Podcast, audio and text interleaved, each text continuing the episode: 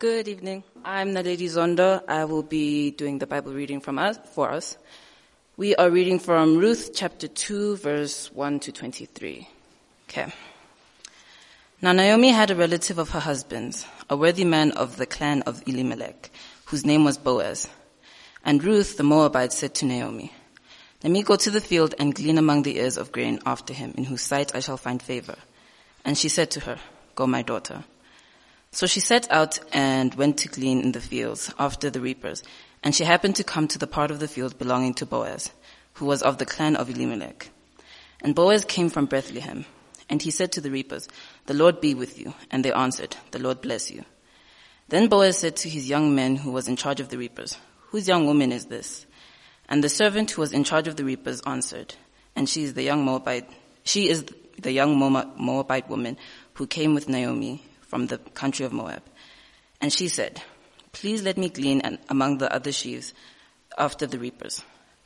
So she came and she has continued from the early morning until now, except for the short rest. Then Boaz said to Ruth, Now listen, my daughter, do not go to glean in other fields or leave this one, but keep close to my young woman. Let your eyes be on the field that they are reaping and go after them. Have I not charged the young men not to touch you? And when you are thirsty, go to the vessels and drink that what the young men have drawn. Then she fell on her face, bowing to the ground, and said to him, Why have I found favor in your eyes, that you should take notice of me, since I am a foreigner? But Boaz said to her, All that you have done for your mother-in-law since the death of your husband has been fully told to me, and how you left your father and mother and your native land and came to a people that you did not know before. The Lord repay you for what you have done, and full and a full reward be given to you by the Lord, the God of Israel, under whose wings you have come to take refuge. Then she said, I have found favor in your eyes, my Lord, for you have comforted me and spoken kindly to your servant, though I am not one of your servants. And at mealtime, Boaz said to her, Come here and eat some wine, uh, some, sorry, come here and eat some bread and dip your morsel in the wine. So she sat beside the reapers and he passed to her roasted grain. And she ate until she was satisfied, and she had some left over. When she rose to glean, Boaz instructed his young men, saying, Let her glean among the sheaves, and do not reproach her. And also pull out some from the bundles for her, and take it to her to glean, and do not rebuke her. So she gleaned to the field, so she gleaned in the field until evening. When she beat out what she had gleaned, and it was about an ephah of barley, and she took it up and went into the city. Her mother-in-law saw what she had gleaned. She also brought out the, and gave her what food she had left over after being satisfied. And her mother-in-law said to her, Where did you glean today? And where have you worked? Blessed be the man who took notice of you. So she told her mother-in-law with whom she had worked and said, The man with whom I work today is Boaz. And Naomi said to her daughter-in-law, May he be blessed by the Lord, whose kindness has not forsaken the living or the dead. Naomi also said to her, the man is a close relative of ours and one of our redeemers. And Ruth the Moabite said, Beside, he, besides, he said to me, you shall keep close to, by my young men until they have finished all my harvest. And Naomi said to Ruth, her daughter-in-law, it is good, my daughter, that you go out with his young men, lest in another field you be assaulted. So she kept close to the young men, woman of Boaz, gleaned and, gleaning until the end of the barley and wheat harvest and she lived with her mother-in-law. This is the word of the Lord. Amen, everybody. How are you? Great. It is fantastic to see you all. I'm sorry if my voice sounds a bit raspy. I preached this morning and I sang my lungs out now like most of you. And so my voice is, so if I talk to you later on after the service, please don't think I'm hitting on you. It's just the raspy voice. All right, I, I am going to pray for us and then we are going to get into the book of Ruth. And I'm excited. Hope you're excited. Wait, one more thing. Hold on. I need to get one more thing from my bag. It's going to be helpful for later on, I promise. You're going to want it, okay? Yeah.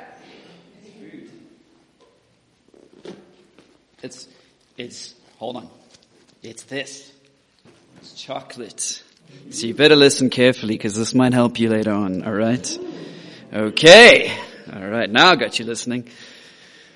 You know, I once did a talk at uh, cutting at Crossword Camp, one of our teens camps, and I, I, ran a competition. I said, if you can hear a quote from a Marvel fil- film in my sermon, then uh, then you get a prize at the end. That was the only sermon in my life that everybody was listening. Nobody fell asleep.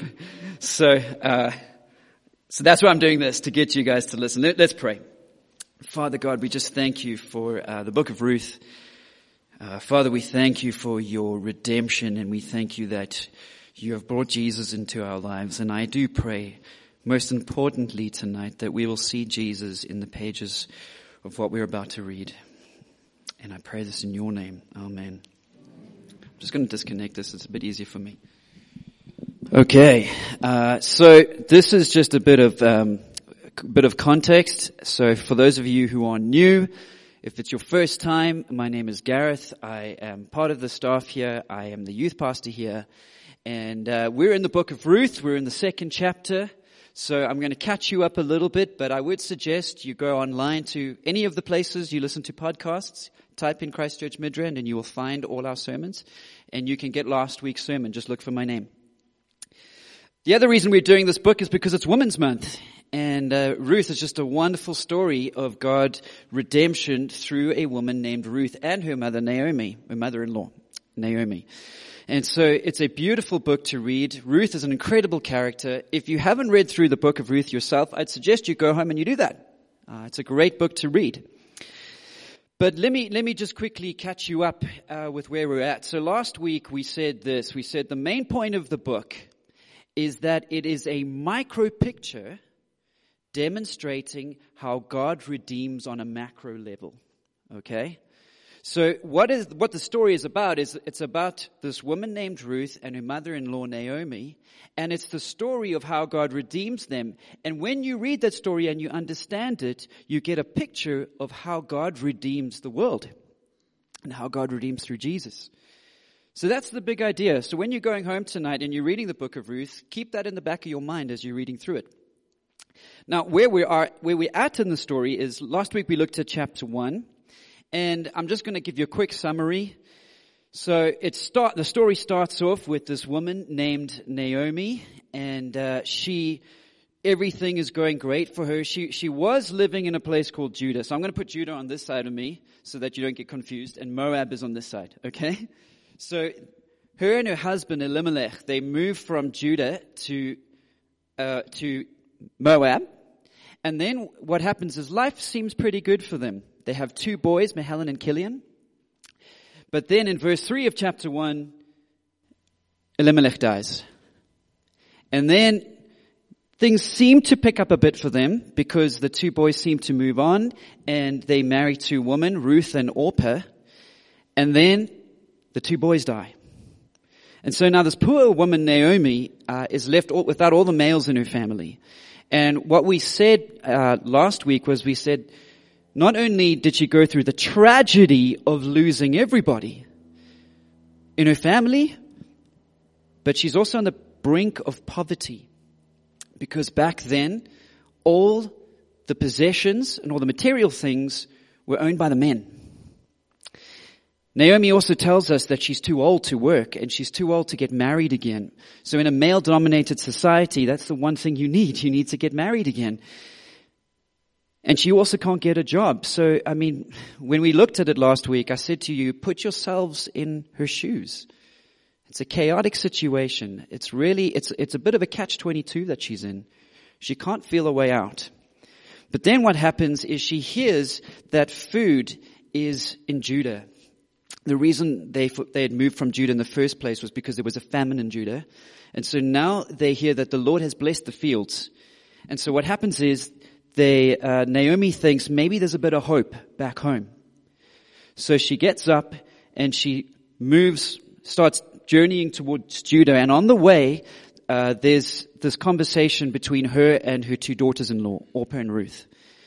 And she tells him the wise thing. She says, listen, go back to Moab because it's easier for them to get married back in Moab. See, the one difficulty that we learned last week was that there was a lot of racism between Jews and Moabites. Uh, racism almost akin to the racism that we would have experienced in, part, in apartheid, severe hatred towards the other race. So this woman, Ruth, and Orpah, these two women heading to Judah, it's not going to be an easy life for them. So Naomi does the right thing. She says, doesn't go back to Moab. It's easier for you. You can get married again. And you know, in a male dominated society, obviously that's what they need in order to survive. So Orpah goes back, but Ruth decides to stick it out. And Ruth, and there's that amazing speech, and I'm just going to go through it again because it's just one of the most phenomenal passages in the Bible. It's Ruth's words to uh, to Naomi, and she says, "Do not urge me to leave you." I'm reading from chapter one. This is verse 16. Do not urge me to leave you or to return from following you, for where you go, I will go. Where you lodge, I will lodge. Your people shall be my people and your God my God. Where you die, I will die and there will I be buried. And may the Lord do so to me and more also, if anything but death parts me from you. That's beautiful words. I mean, that is the ultimate picture of dedication and devotion to somebody else. And so what we ended off with is we, we sort of applied it this way. We said there are times in life where we don't see the good things that God has given us. Because what happens to Naomi is when she gets into the town, when she's finally back in Judah, she completely forgets that Ruth is there. And the people say to her, uh, hi Naomi. And she says, don't call me Naomi, which means sweet. She says, call me Mara, which means bitter. For the Lord has, the Almighty has dealt bitterly with me. I went away full and the Lord has brought me back empty. And so we said sometimes we don't see Ruth, but the one thing we really don't often see is we don't see Jesus. Because Jesus devotes himself to us almost in the same way as Ruth. For where we go, there he is. and where he lodge, where we lodge, that's where he is. Your people shall be my people. He came down from heaven to dwell amongst us. Where you die, I will die. Your God will be my God. When Jesus came, his father, he was praising his father, worshiping his father, and he is God. And the last bit there was where you die, I will die. Jesus proved that on the cross. He proved that where we, where we were supposed to die, he died. So we saw that picture of Jesus. And now we're in Ruth chapter 2. I basically gave you the whole sermon, so if you missed last week, you don't actually have to listen to it again. I'm sorry. just like, if I, and I preached it in eight minutes. Man, don't you wish every sermon was just eight minutes? sorry. Alright. So now we're in Ruth chapter 2. And uh, here's the main point. So if you fall asleep, if you're prone to falling asleep like me when people preach, just stay awake for this one sentence. Okay? This is the main point. And you actually find it in verse 20 of our chapter. So actually, let me just say something before, before I say our main point. I gave you a tip earlier on reading Ruth. I said to you that the, the book was a picture of how God redeems.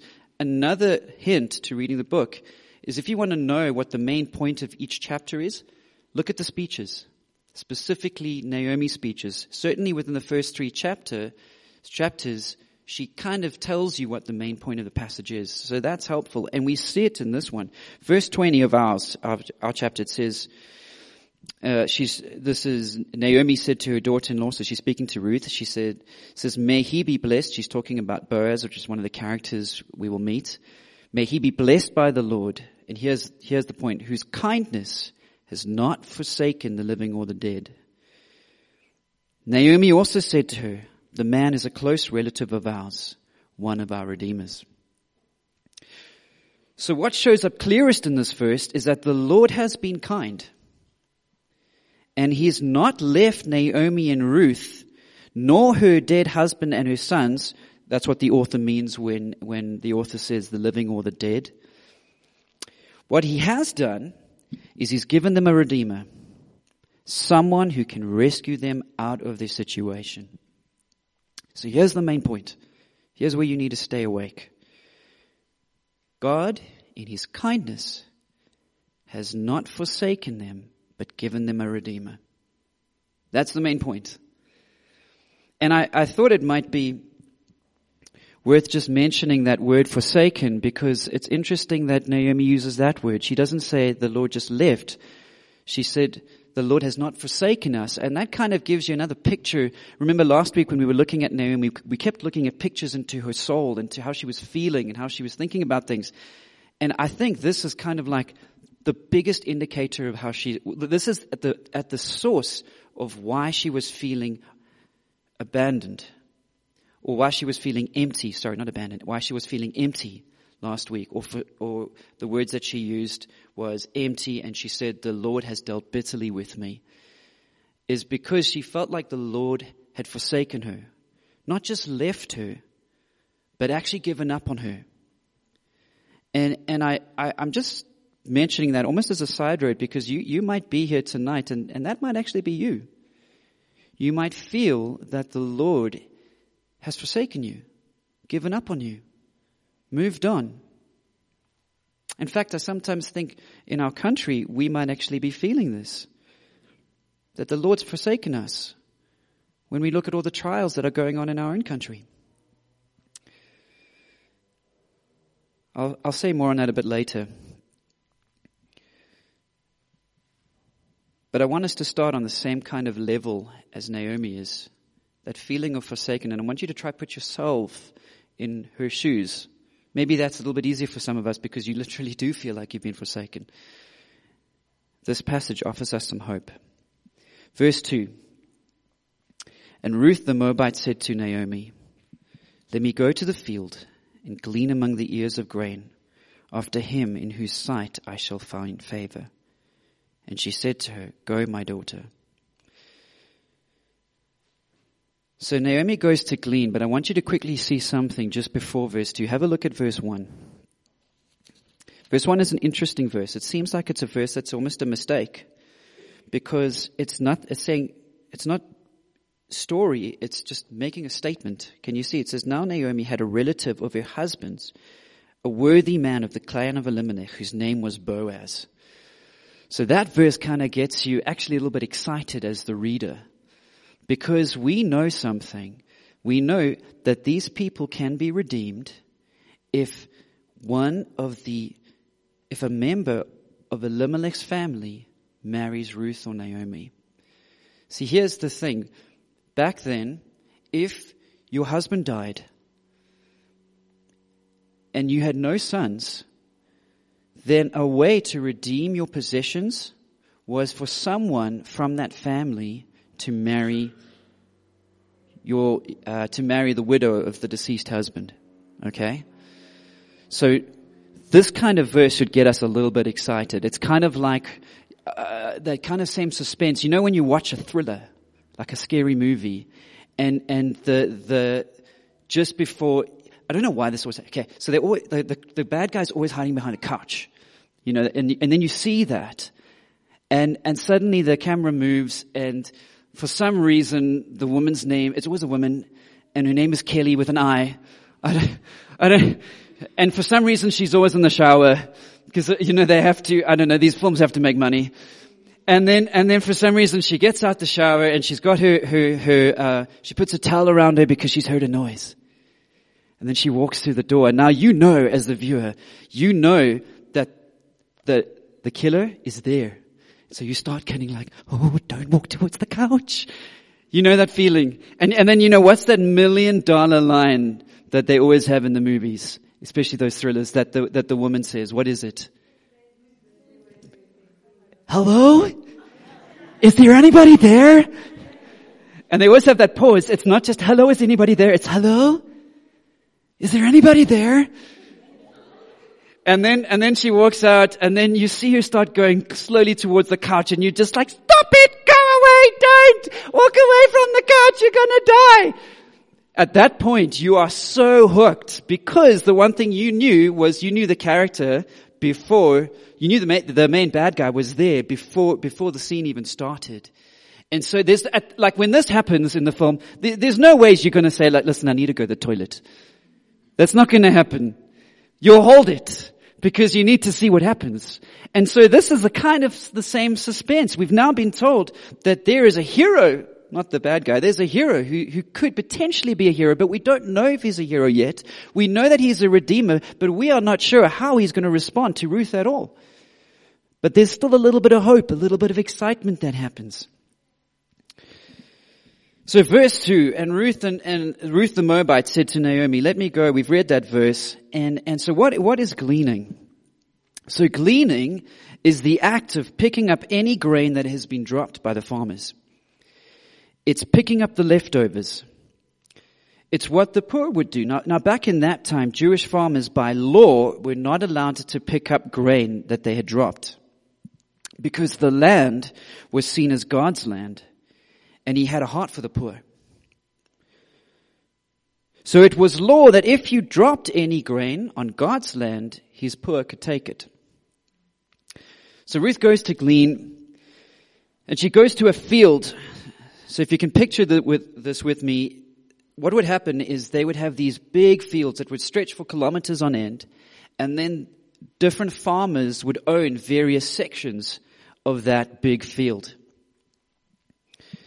So she's heading to the field and she's hoping to glean from a farmer or two. And she hopes that someone will have favor on her. Literally have grace on her. Now, here's the chance for your chucky. Okay? Why do you think they'd need to have grace on her? Tough question. Amen. Who said that? Yes. Why is that a problem?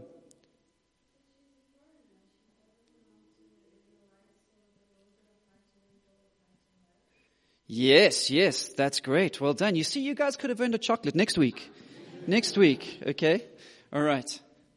Great. Oh, great throw, Gareth. Well done. so, there's racism. She's a Moabite. So she's not just a foreigner, she's a Moabite, and there was a lot more, ra- there's a lot of hectic racism between the Jews and the Moabites.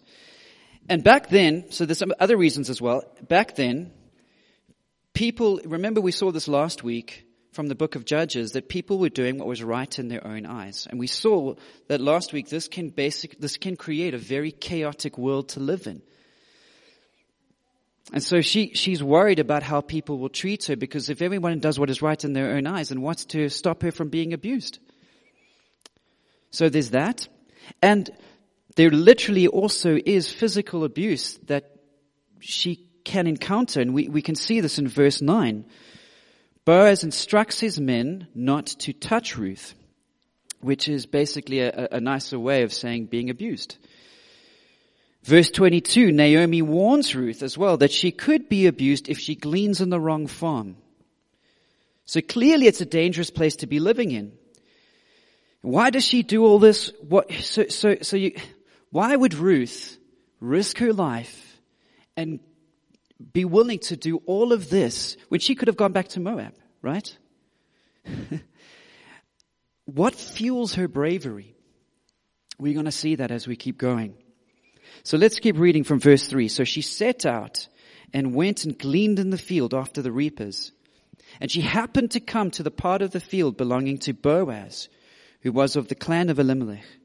And behold, Boaz came from Bethlehem. Now at this part, your heart should be pounding with excitement. There's hope because Boaz, the Redeemer we've heard about, has entered. And you start getting excited. Maybe, maybe they'll fall in love and he'll be able to marry Ruth and, and they'll get out of the predicament that they're in. But we can't let that, that inner little, I want to say crazy white girl, you know, those little like teen white girls, they get so excited in the cinema and you always hear them right at the back. that, I'm not trying to be racist towards my own race. That, that sounds a bit offensive. Please don't kill me. Uh, Right now, you can tell me later if I'm going too far. Please tell me if I'm going too far later on after the sermon and then I'll repent. Uh, so you, you, you, might get a bit carried away, uh, but you've got to realize a couple of things here. So, so something you'll see in the book of Ruth when you read it, certainly in chapter three, is that Boaz was an upstanding citizen in his society, and because he owned a farm, he was likely a, a wealthy man. And here you've got Ruth, who is a Moabite, and who is on the brink, brink of poverty. So the classes are very different. So we can't just think that Boaz is going to see her and immediately marry her.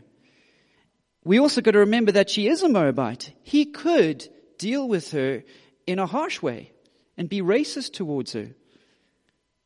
So this could not, this might not work as well as we think it might.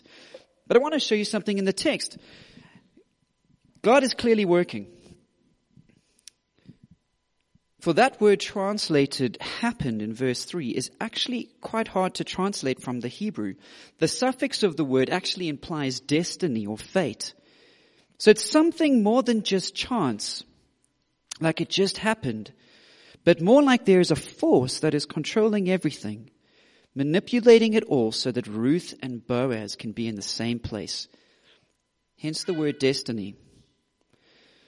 So although she kind of stumbles on the land, and although it seems like chance, because it really is a big coincidence,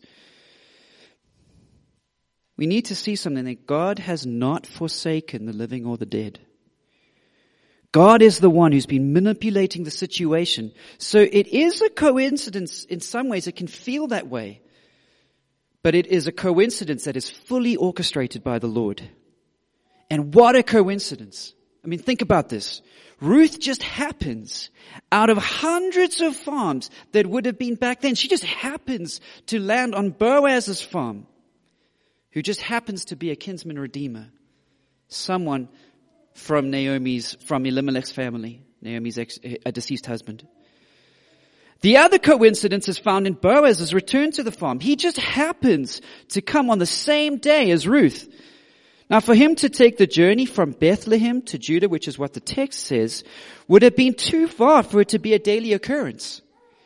It would be like driving from Durban every day for work in Johannesburg. So of course you wouldn't do that, right? So what an incredible coincidence. Ruth just happens to land on the field of Boaz and Boaz just happens to be home at the same time. The odds of Ruth landing on the same farm as Boaz at the same time that he's there is like winning the lottery. But we know that it's not chance. We know that the God who is in his kindness has never stopped working in Ruth and Naomi's lives. God has not forsaken the living or the dead. And I want to just stop there for a bit, just for a little bit of application, because here's, here, here, here's the first time we actually see God not forsaking Ruth and Naomi in this chapter. And I think there are times, as I said earlier, where we do feel like we are forsaken. In World War II, people saw the hectic atrocities and deaths and began to say, maybe God has left us. And we can do the same things. The world is full of evil, and it's everywhere we go. I, some, I sometimes look at the evil in our country, the corruption, the murder, the stealing, the rape, the injustice that happens on our poor. And I think, what I think a lot of South Africans probably think this, maybe, maybe I should just try go to greener pastures. Leave the country. it's not the part to say amen to. School, you know, you think about like you hear schools in the UK and the U, the US persecute Christian kids, teach them from the age of four that they can take responsibility for their gender and sexual preference when they are classified as too young to actually get a driver's license. You know, like you think, you think the pastures are greener. Chinese people are dying at their desks because they're overworked. Wherever you go in the world, there's wars currently happening in certain places. You can't escape evil. And while there's a lot of good in the world, when one watches the news and sees the mass shootings in the US, the wars in Asia and the Middle East with Russia, etc., your mind is clouded and you tend to ask, where is God? Has he forsaken us? But this passage is teaching us something. God is working. And, and Naomi and Ruth don't see him working, but he is. He's orchestrated this entire scene. And because of this truth in this text, I can have relief. God is working. He's working even when I think he's forsaken South Africa or the world. I can rest assured sometimes we don't see it. But guess what? If you go back in time in South Africa for a little bit, nobody saw this little boy named Nelson Mandela who was being raised to free the country. We didn't see it. We thought we were forsaken, right? Go back 2,000 years ago. The Jews were struggling under Roman oppression. They did not see a man named Jesus who was about to die on a cross and save the world. You might be here today and you might be in that place where Naomi and Ruth are. You feel forsaken like God has left you. Maybe you feel He's given up on you, but God is working. To the students struggling to pay their bills, God is working. To the person struggling with anxiety because of assignments and exam pressures, God is working. To the person who feels alone, God is working. To the person struggling with their marriage, God is working. To the person struggling with their work environment, God is working. To the person struggling with the loss of a loved one, God has not left you. He's working. He hasn't left the person who can't get a job. He hasn't left the person who's in hospital. He hasn't left the family that is fighting. Why? Because where you go, he will go. Where you lodge, that's where he lodges. Where you die, that's where he dies. He hasn't left you and he is working. And, and when he works, do you, do you want to know what, what's awesome about him is that he doesn't actually give you what you want, he gives you what you need. Amen? Come on, there's one other white person in the congregation. Let's be black church. Come on, amen. amen. Yes. for the sake of your godliness, for the sake of your relationship with Him, for the sake of your joy, He will often let you stay in trials so that as one Peter says, He can build you in your faith. God does not promise the happy life, but He promises the life of joy. And if you, if you speak to any Christian who has been a Christian for a couple of years, they will tell you that there has been ups and downs, but on the whole, life has been so much better. And guess what? Your trials may end in death, but that death leads to you being with Jesus. And when you see Him, you'll know that He never left you and that He's always been working in your life. Amen? Because it's Black Church, I've always wanted to do this. Okay? I've never done this. I want to do this. Say to the person next to you, say, God has not left you. Alright? There we go.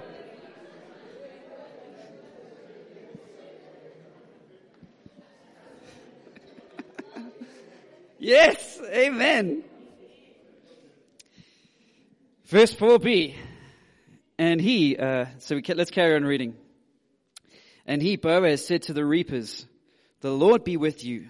And they answered, uh, the, the Lord bless you. So that was just a greeting back then. Then Boaz said to his young, the, said to his young man who was in charge of the reapers, probably the foreman, uh, whose young woman is this? Now, now again, if your inner white girl is still active, she could be getting a bit excited now, but calm her down because he could just be spotting her and again, he could be, he could treat her harshly. We don't want to get too excited yet. They've, they've seen each other. He's seen her. You can get a bit excited, not just yet. Verse 6. And the servant who was in charge of the reapers answered, She is the young Moabite woman who came back with Naomi from the country of Moab.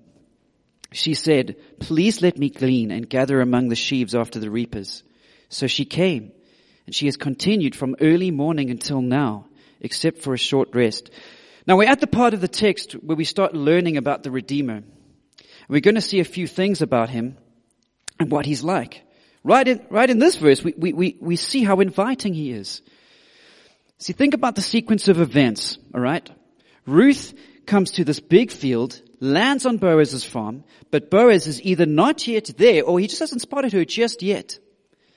So she goes to the foreman and she asks if she can glean in the field and the foreman says yes. Now in a society where, for, where farmers were against gleaners, especially Moabites, a foreman would never dare to do such a thing unless the owner of the farm allowed it. Perhaps Boaz said to the foreman, you know what, on this farm, anyone, regardless of their race, is welcome. Or perhaps the nature of Boaz is just so inviting just who he is in person that the foreman just knew he'd be okay with Ruth being on the farm. Now we don't know, but what, the one thing we do know is Boaz's farm is accessible to a Moabite. And the staff know that. And that just shows something of this Redeemer. He obeys the law in a time where others didn't. And he's inviting to outsiders. So let's keep reading. Now listen, my daughter. Do not go, this is Boaz speaking. Do not go and glean in another field or leave this one, but keep close to my young woman.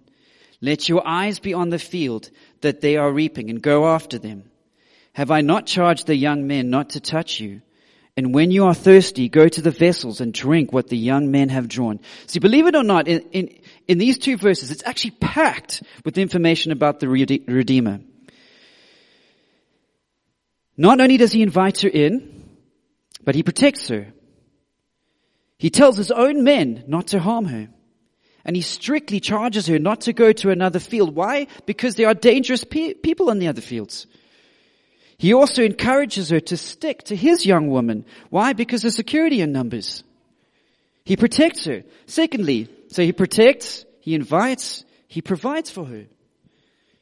He lets her glean in the field and he provides her with water. So he's giving her food and drink. He treats her like she's part of his close community. Verse 8b. Something unheard of for that culture happens in verse 8b.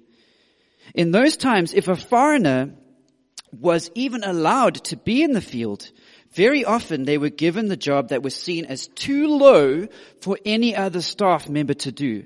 And this was to go and fill up the drinking vessels. But here, what do we see Ruth doing? She's drinking from those drinking vessels. She's no longer the person considered lower than everybody else. She's considered as part of Boaz's community. And back then, the people who were working with you on your farm, they ate, slept, and lived there. They were part of the community. So when Boaz says, drink from these vessels, he's saying, you're part of us. Now when you look at Ruth's response, you can kind of see why she's so gobsmacked. The incredible kindness of this man is overwhelming. Look at verse 10. Then she fell on her face. It's a sign of immense gratitude. Bowing to the ground, and she said to him, Why have I found favor or grace in your eyes that you should take notice of me since I'm a foreigner? See, she's just glad he's even taken notice of her. Of course, he's done far more because he's protected her, he's provided for her, he's invited her in, brought to, into part of his community, and at this point, you can now let that inner white girl out because it's exciting. The Redeemer has not only taken notice of her, but he's begun to look after her. He has not redeemed her yet. We'll see that in chapter 3 but he's beginning to do the role of the Redeemer. And the question she asks is the right one. She says, why would you have grace on a foreigner like me? Boaz answers, and when you look at his answer at first, you, you can think that he's, he's rewarding her actions, but actually he's rewarding her for her trust in the Lord, which is the cause behind her actions. Verse 11, Boaz answered her, all that you have done your mother in law for your mother-in-law since the death of your husband has been fully told to me, and how you left your father and mother and your native land and come to, to a people that you did not know before. Now you might stop there and you might say, oh, okay, I see. He's blessing her because of her actions. But look at verse 12. The Lord repay you for what you have done, and a full reward be given you by the Lord, the God of Israel, under whose wings you have come to take refuge. So here's where verse 12 sets the record straight. And in fact, it actually sets the record straight for Ruth's whole character throughout the book. See, Boaz in verse 12 is giving us the reason as to why Ruth acts the way she does. And it's because she has taken refuge under the wings of the Lord. So if verse 20 is the key to understanding Naomi's bitterness because she felt forsaken, verse 12 is the key to understanding Ruth's courage and her servant-heartedness. To take refuge under the wings of the Lord means to trust Him, but the picture language is, of the wing is actually quite helpful. Because it kind of makes you think of a little baby bird taking refuge under mommy's wing.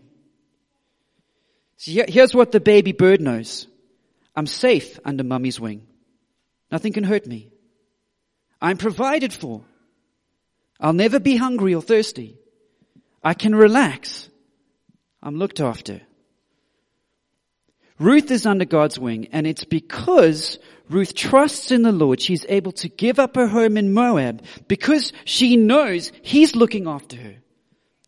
She knows it's Him who provides food, protection, etc. For her, it's not just an average mommy chicken wing that she's under, it's the God of the universe.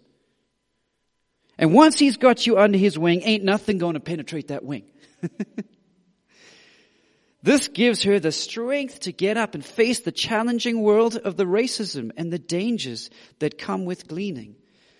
And Boaz sees the reason she serves her mother-in-law and, and has given up everything. And he's, he's not rewarding her for her actions. He's rewarding her for trusting in the Lord and living a life that results from that. So two things that I noticed that are quite interesting. Boaz says, may the Lord repay you for what you've done and may a full reward be given you for what you've done. But he doesn't actually realize that he is the reward. He's the reward. And I want you to notice something else. How has God protected and provided for Ruth? He's given Boaz. In other words, Boaz is the wing of the Lord. Boaz is protecting her. Boaz is providing, etc. So let's put everything together now. We saw that in the beginning, Ruth and Naomi, Naomi were in a situation where they felt forsaken, but God in His kindness has always been working. But here's the thing, the best thing He provides for them is the Redeemer. Who protects them, provides for them, and brings them into His community. All they need to do was trust in Him. Now when I was pre- pre- uh, preparing this, I thought to myself, do I actually have the confidence of Ruth? See, Ruth saw Naomi was in need, so she gives up everything to serve Naomi. Knowing God is looking after her. I serve the Lord, but truth be told, I struggle to give up things when I'm serving Him. For example, I struggle to give money to people in need because I need money. I struggle to give up time to help others because I always feel I need time. I struggle to listen to others because I always feel I need the emotional capacity. You know what I'm talking about? Then I thought, what if I didn't have any money? All my time was used up and my emotional capacity was taken up. I'd be an anxious wreck. I'd be shaking all over because all the things that I need, time, money, emotional stability are gone. Do you know who else is an emotional wreck? A chicken when they're not under the protection of their mother. So I had this blinding realization. I often make the things of this world the wing that I'm under. If I have enough time, money, and emotionally I'm in a good place, then I feel safe and nurtured. I realize that I've actually built a wing that can be strong, but it will never be as strong as Jesus, God's Redeemer. That's why I'll never have the courage of Ruth. Because I can't step out of my house knowing that I'm looked after by God. The things like money and time and emotional stability, all of these things, they're fickle. The moment anything attacks that wing, it might hold up, hold up a little bit, but it will never hold up like the wing of the Lord. You might have other things that you make as a wing. You know how to, how to figure out what, here's how you figure out what you have as a wing. Think about what would make you sit back in a chair and say, now my life's in a good place. Because think about it, if you lose those things, then your securities are gone. And when your securities go, that's when you realize what the wing is. This could be your job status. It could be having a spouse, your family, where you live. All of those things are good and you, and you'll probably say, you'll probably sit back. It's like kind of that moment where you sit back and you just fall back into your couch and you go, okay, now everything's great. And when you say that, it's because everything that you count as securities are in place. Right? but Jesus needs to be our security. And when you have that security in that, in that wing, the irony is you have the bravery to be the person God needs you to be. You have the brave, you can be brave and serve, sometimes even over your own means. Serving God's people, serving in your workplace, doing your job, looking after your family. And one final thing to close off. And I know I've been long. So just as the last little bit of two minutes of your brain power, please. When you're under the wings of the Lord, not only does his Redeemer protect you, provide for you, and bring you into his family, but he blesses you. In verse 14 to 17, Boaz truly blesses Ruth. He not only allows her to glean, but he instructs his laborers to give her wheat from the piles of, for food. So much so that in verse 17, she comes home with an ephah, which is 15 kilograms of food. But his biggest blessing is that he invites her to come and have a meal with him in verse 16. Now to apply this straight to our lives and to say that if we just trust in God, he's just going to bless us in this life fails to hit the point. Because the picture language here is of one of, of an abundance of food.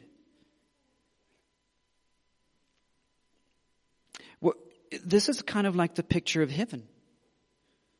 The Redeemer sitting amongst his people and he's, he's given them far more than what they need, like food and water. It's a place where the wine is flowing, where she's eating grain. It, sorry, not, she's not just eating grain, she's eating roasted grain. And notice something else. Where is the Moabite? She's not on the outside anymore.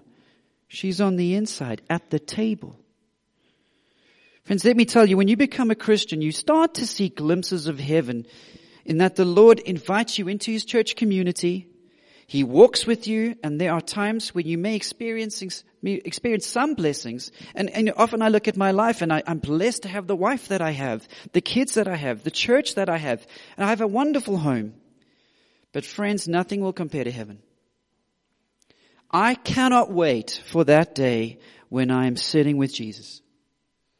Because the greatest thing about that situation where Boaz and Ruth are sitting together is not the wine and the food. That's all amazing. The fact is, she is with the, she's with the Lord in his community. She's with Boaz, the picture of Jesus. And I'm excited about that because when I look at you guys, I think one day I'm going to see you. And here's the thing. You won't see this flawed guy. I won't see these flawed people over here. I won't see the flawed Andrew over there. I won't see that. I'll see you the way God made you to be without sin. Isn't that incredible? So to close off, if you haven't trusted in this Lord, perhaps now's the time that you take refuge in His kindness. Be under His wing. If you are a Christian here today and you're like me, perhaps this is also a challenge for you to take your refuge under the wing of the Lord. And lastly, the other challenge is to notice that God has always been working because in His kindness, He's never left us, but He's given us a Redeemer. Let me pray. Father God, I thank you so much for your almighty work in our lives. I thank you for your Redeemer. I thank you for Jesus. I thank you that like Ruth, where we go, he goes. Where we lodge, he lodges. Our death is his death. Our God is you, Lord. Father, I just pray that you will continue to help us seek refuge under your wing. I pray that you'll help us to see that you're working even in the darkest of times. I pray this in your name. Amen.